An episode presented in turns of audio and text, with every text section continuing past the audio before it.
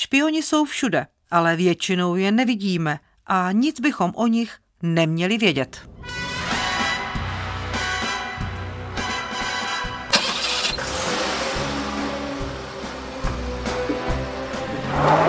Podařilo se mě získat důvěru pracovníků Československého oddělení Svobodné Evropy. story of the only communist spy known to have penetrated the CIA. His name is Carl Kocher, and he is měl a třeba říci, že jsem na svůj úkol byl dobře připraven a dlouho připravován. Opravdové příběhy českých agentů ve službách dobra i zla. To je podcastová série Českého rozhlasu Plus. Špioni, Aneb, 3xP. Peníze, průšvih nebo přesvědčení? Já jsem Ivana Chmel-Denčevová A já Michal Bureš. a společně se vypravíme do bahna špionáže komunistického Československa. Začíná příběh Pavla Minaříka. Přátelé, působil jsem jako hlasatel nechvalně známé štvavé mnichovské vysílačky, která si licoměrně říká Svobodná Evropa, přestože má málo co společného s Evropou a vůbec nic se svobodou. Tak to byla v úvozovkách ta slavná tiskovka 29. ledna roku 1976. Ivanko, 137 zpravodajů z 16 různých zemí. Už vidím ty štáby, hlavně komunistické československé televize, jak otráveně všichni čekají, co z toho agenta vyleze. A potom to budou prezentovat našim soudruhům. Ve svém obsáhlém prohlášení Pavel Minařík na příkladech prokázal, že vysílačky Svobodná Evropa a Liberty jsou nástroji podvratné a špionážní činnosti ústřední spravodajské služby Spojených států. Proč ho vůbec tak oslavovali? On se přece vrátil ze západu. No, právě proto, že se vrátil ze západu a že si představ, on tam škodil. Ale Jaroslav Hašek by ho nazval asi snaživým blbem, protože schromažďoval i ty informace, o které ten režim vlastně neměl vůbec zájem. Takže o hlasatelce Rozině Jadrné Pokorné říkal, že je to konstatování, že to není žádná pomluva, je to těžká alkoholička, dříve pila koněky, nazývala je roziňáky, to dělala od rána do večera, udělala jich tak kolem 25. Teď už si dává jenom ty svoje tři litry bílého vína. A s tou náloží, představte si, jde před mikrofon tak takhle seriózní ta hlášení asi byla. Přesto ho komunistický režim oslavoval. A to tak, že dokonce vznikla písnička, která ho měla lidu státu představit. Zpíval ji zpěvák Josef Laufer, ten, kterého si pamatujeme s tím doutníkem a vizáží amerického herce. A on ji nejen zpíval, on dokonce složil také celý text. Vy, co jste po nocích ladili dráty a učili sousedy potomkům lhát. Slyšte o prorocích s tupými drápy, jak se jim zhroutil ten upíří hrad. A proti všemu tomu, co si komunisté mysleli, že je zlem a snažili se neustále opakovat těm, kteří museli za železnou oponou žít, se postavil ten slavný hrdina. Ten režim z něho udělal hrdinu, to si řekněme rovnou. On sám byl člověk, ve kterém to hrdinství bylo opravdu jenom zbla. Přesto na dané tiskovce přesvědčoval všechny přítomné, jak to bylo nebezpečné, to jeho počínání v Mnichově. Vyskytly se při plnění vašeho poslání obzvlášť nebezpečné situace? Já to nechci dramatizovat. Eh, Ale od začátku do konce.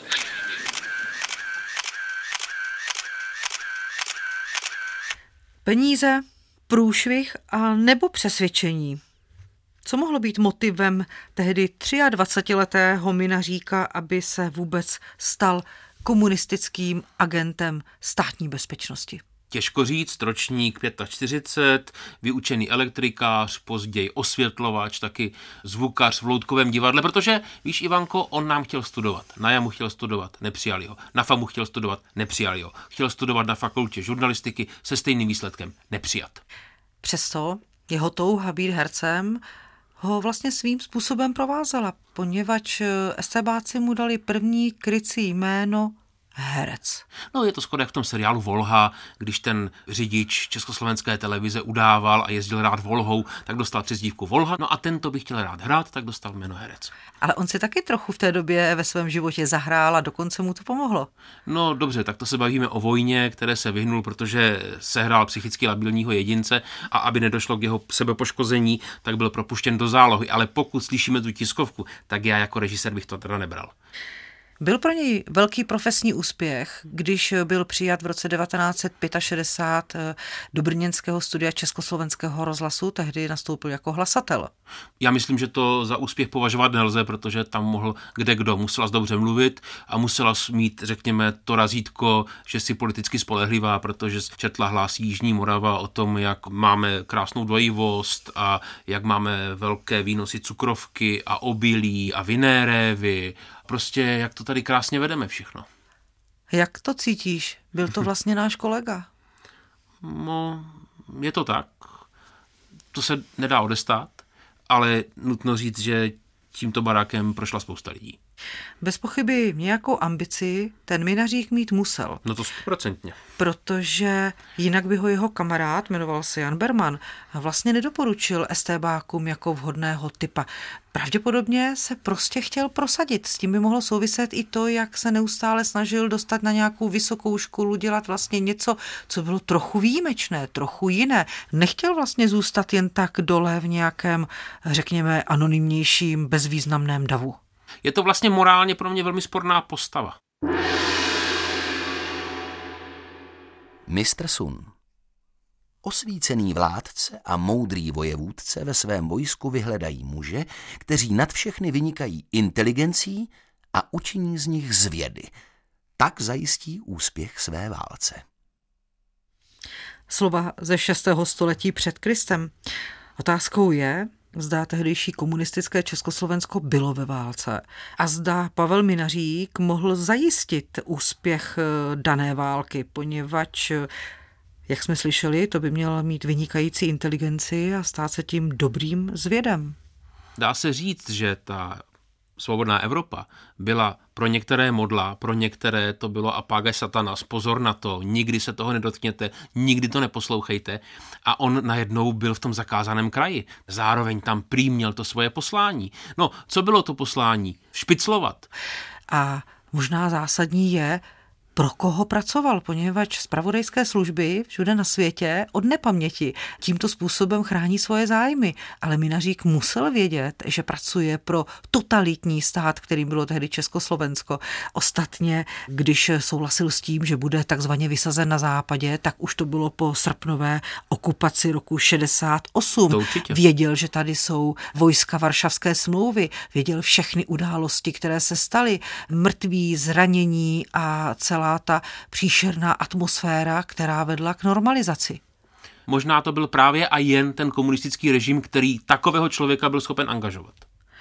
A když se podíváme na příběh, jak se vůbec Minařík dostal přes hranice, tak ani ten komunistický režim tedy nepatřil k těm akceschopným, poněvadž na první dobrou se nedostal ani do Vídně, protože neměl výzum. Dobře, ale to se podařilo lehce zahladit, státní bezpečnost si to vzala do rukou a taková banalita jako vyřídit výzum v Bratislavě a poté ho tedy propustit do Vídně, to se zvládlo a pak jel do toho Mnichova už, tak to nebylo zase tak strašné.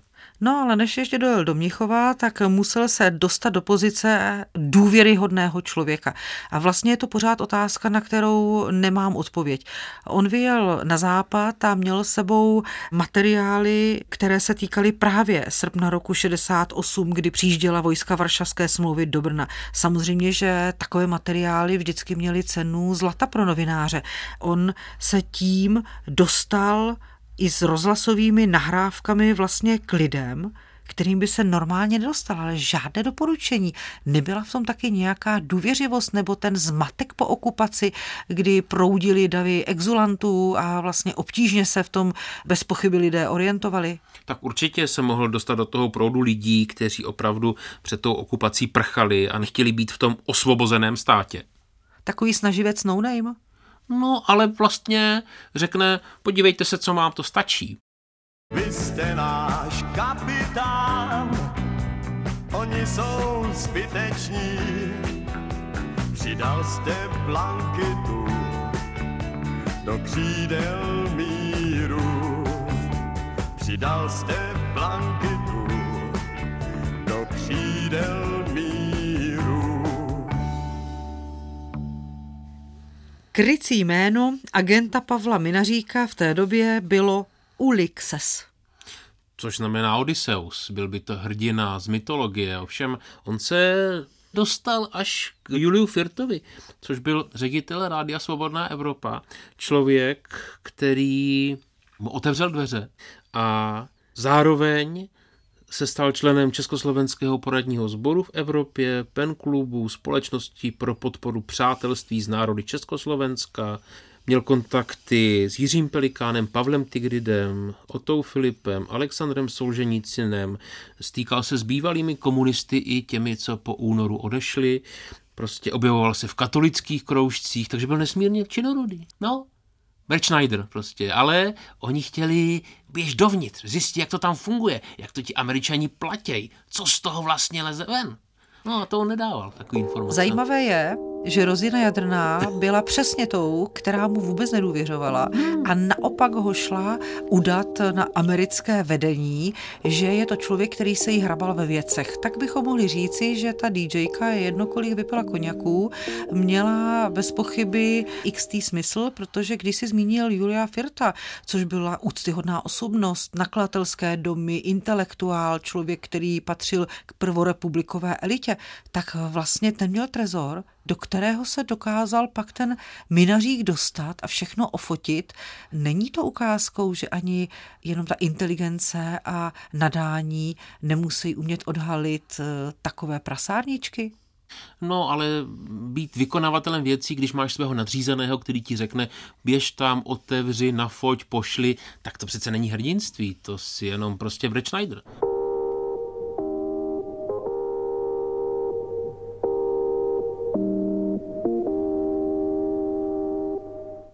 Tato znělka patří ilegální rozhlasové stanici, která je nástrojem podvratné a špionážní činnosti ústřední spravodajské služby Spojených států severoamerických, nechvalně známé pod zkratkou CIA. Vysílání uvedené rozhlasové stanice je namířeno proti zemím socialistického společenství. Ano, jde o štvavou vysílačku Rádio Svobodná Evropa se sídlem v Mnichově. Mimochodem, on se několikrát z toho Mnichova dostal zpátky do Československa, ano. tak aby to nikdo v tom rádiu a v tom okolí nevěděl, proč jsem vůbec jezdil. On sem jezdil k takzvanému vytěžení, aby se s ním pěkně z oka do oka promluvili jeho soudruzi a taky, aby ho naučili tajnopis, aby ho naučili překonávat detektor lži, třeba Ivanko taky. A hlavně, on ještě stále nebyl komunista. Oni sice řekli, že to je dobře, protože když je ve svobodné Evropě a kdyby se proláklo, že to je komunista, nedej bože, příslušník sboru národní bezpečnosti, natož STBák, že by to jakoby nešlo, no ale on potom toužil. Riskoval tím něco? Jak se vůbec dostával do Československa? No z Vídně v autě na falešný diplomatický pas, takže to se nám ta Vídeň vlastně ukázala jako takové příjemné místo, vlastně neutrální stát. Nebylo to přímo přes tu železnou oponu, ale bylo to takhle oklikou a hlavně Brno, Brno a Vídeň. Přiznejme si, že by lidé Pavla Minaříka jako celebritu poznávali na ulici. Tak to asi nebylo, ale po té tiskovce se to všechno změnilo.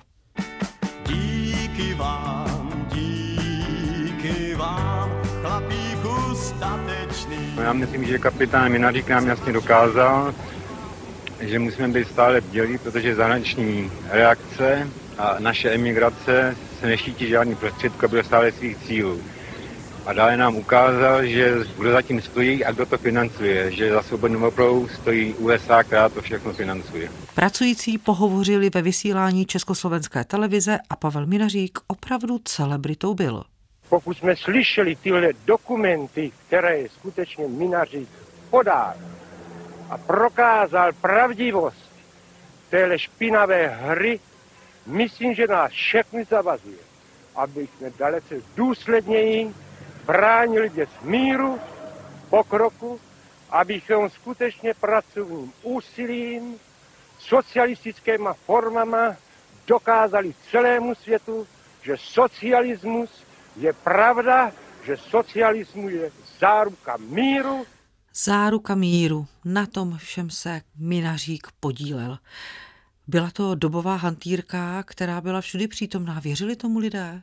Já si myslím, že je to tak, že ten, kdo chtěl být přesvědčený o té pravdě, kterou ta ideologie hlásala, tak mu to znělo jako rajská hudba. Ale pak je tady hlášení, posílám plánky budov, je to špatná kopie, ale lépe to nešlo. K tomu patří i plánek rozesazení oddělení, k tomu se ale vrátíme při mé návštěvě, mějte ho po ruce píše v jednom hlášení tenhle obhájce pravdy a socialismu.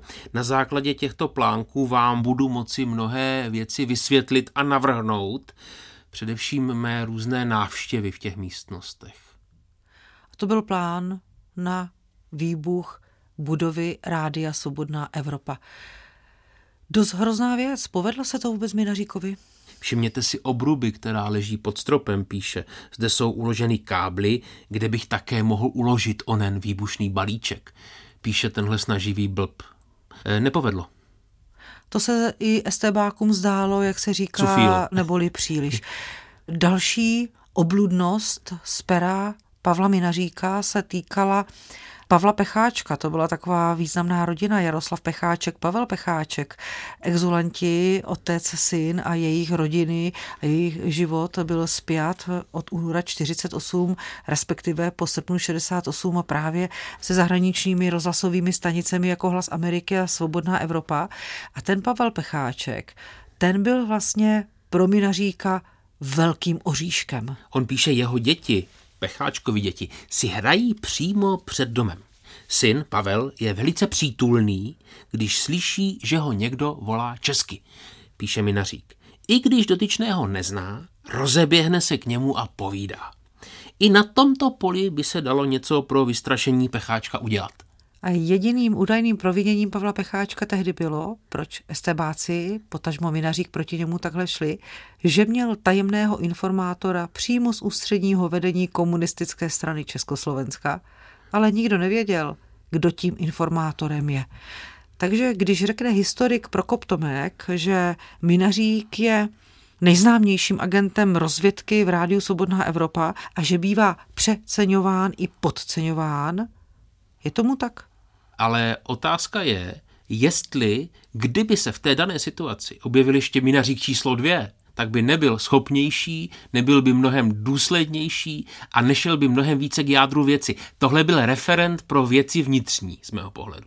No ale snažil se tak, jak napsal v jednom svém hlášení, že když fotil vyhlášky rádia, které vysely na chodbách, takže byl spocený jako myš.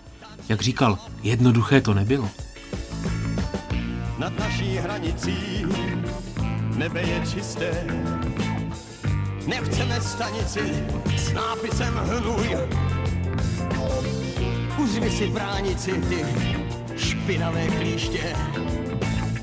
Nepleť se do veršů, kde domov můj.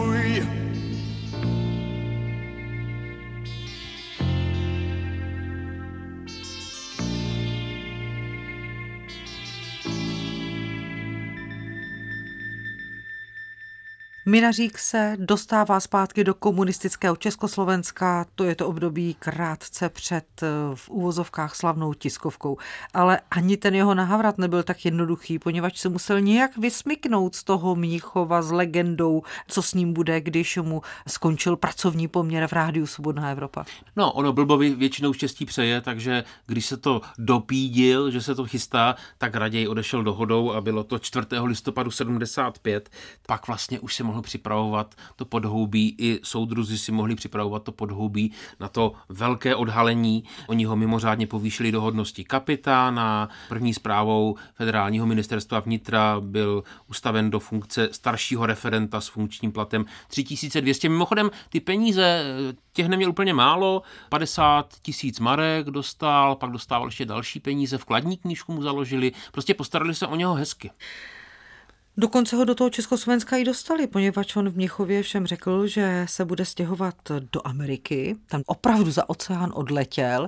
No a pak musel tou oklikou za doprovodu československých estebáků se dostat do toho Československa. Zase ale, přes Vídeň. Mar... Zase přes Vídeň. No, ale to už umíme. To už umíme, ale taky dostal řád rudé hvězdy v 31, co bys chtěla prostě, to je přece velká kariéra, zvlášť pro člověka tak vnitřně toužícího po uznání, jako byl kapitán Minařík.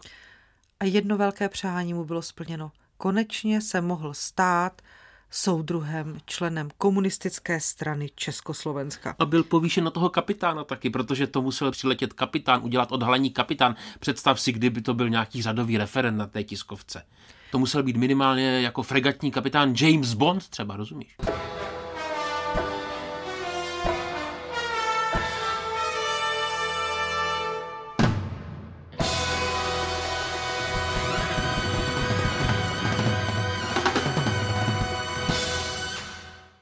Rozumím. A zároveň chtěl být zase studentem. Původně uvažoval o filozofické fakultě, to nakonec nedopadlo, takže kde mohl skončit? Na policajské škole.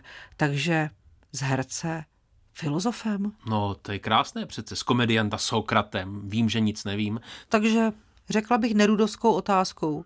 Kam s ním? Do Sovětského svazu. Konečně Pavel Minařík, hrdiný kapitán, mohl vystudovat na státní univerzitě v Sovětském svazu v Kijevě. Vrátil se a dokonce si přivezl manželku. Začí... Druhou? Druhou. Druhou. No. A začíná zase jeho další pracovní éra. Konečně je opět novinářem a nejen novinářem. No, hlavně šéf-redaktorem. A stal se šéf-redaktorem časopisu Signál. To je stejně taková zvláštnost s tím časopisem. Vydával ho svaz pro spolupráci s armádou, ale byl to ten klasický svazarm, hmm. jak si pravděpodobně lidé pamatují. Ale ten název časopisu, ten byl mnohem starší, poněvadž stejně tak se jmenoval časopis, který vydávalo německé vojsko Wehrmacht. Opravdu neměli komunisté více invence? tomu ty vůbec nerozumíš, to je zavedená značka, proč bychom to měnili? My jsme tady na to tak zvyklí.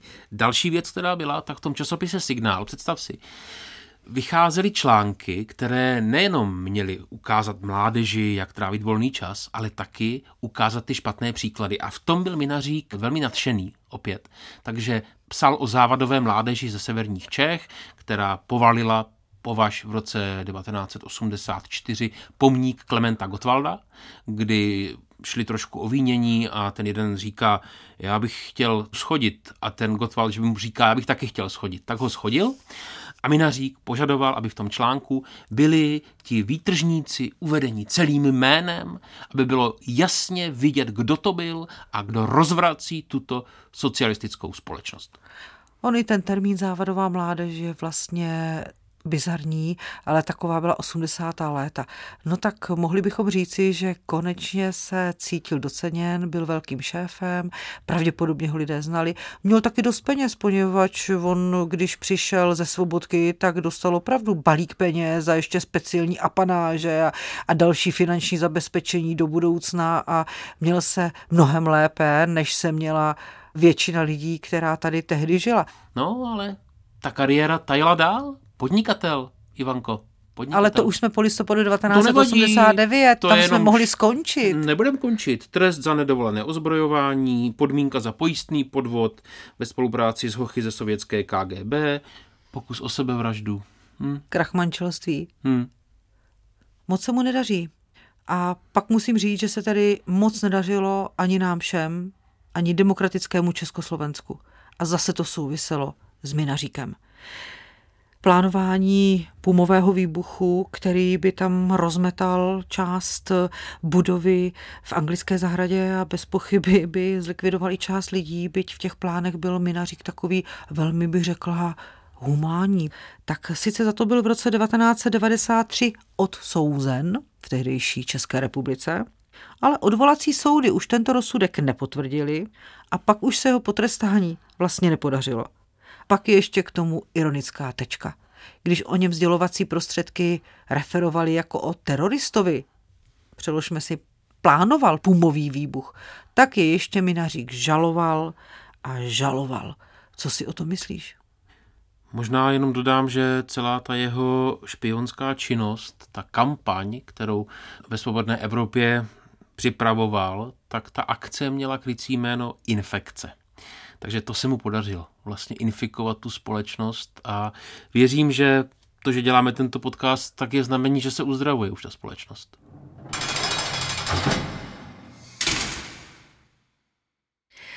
Dnešní příběh byl o špionovi, který nejenže nebyl utajen, ale dokonce se stal výkladní skříní tehdejšího komunistického Československa.